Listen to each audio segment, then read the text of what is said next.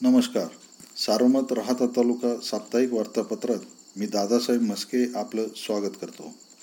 राहता तालुक्यात कोरोनाच्या वाढत्या रुग्णसंख्येत घट झाल्याने प्रशासनासह नागरिकांना काही प्रमाणात दिलासा मिळाला आहे जिल्ह्याचे पालकमंत्री हसन मुश्रीफ यांनी गेल्या आठवड्यात आढावा बैठक घेऊन कठोर निर्बंध लावण्याचे आदेश दिल्यानंतर रुग्णसंख्येत घट झाल्याचे दिसून येत आहे. प्रतिदिनी राहता तालुक्यात तीनशेच्या वर वाढत असलेला आकडा आता कमी होऊन दोनशेच्या आसपास स्थिरावत आहे. शिर्डी येथील Saibaba super speciality hospital Covid सेंटरमध्ये रूपांतरित झाल्याने तालुक्यातील आणि जवळपासच्या गावातील कोरोनाबाधितांना थोड्या प्रमाणात दिलासा मिळत आहे. रेमडेसिवीर इंजेक्शनचा तुटवडा भासत असताना तालुक्याचे लोकप्रतिनिधी आमदार राधाकृष्ण विखे पाटील यांनी तीनशे इंजेक्शन शिर्डी येथील कोविड सेंटरला दिल्याने गरजूंना त्याचा लाभ मिळत आहे. साईबाबा संस्थान आता स्वतःच्या खर्चाने ऑक्सिजन निर्मितीचा प्लांट उभारीत असल्याने येत्या काही दिवसात तालुक्यातील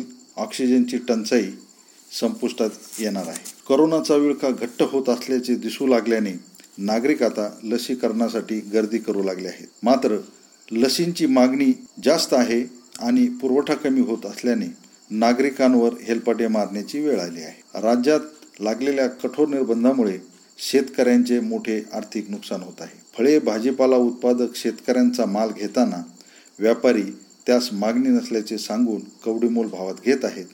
तर दुसरीकडे मात्र किराणा आणि इतर वस्तूंची महागाई प्रचंड वाढल्याने सर्वसामान्यांचे कंबडे मोडले आहे जिल्ह्यामध्ये जमावबंदी आदेश लागू असतानाही शिर्डीचे खासदार सदाशिव लोखंडे यांनी काही कार्यकर्त्यांसह निर्मळ पिंपरी येथे निळवंडे कालव्याचं भूमिपूजन केल्याने त्यांच्याविरुद्ध लोणी पोलीस ठाण्यात गुन्हा दाखल करण्यात आला.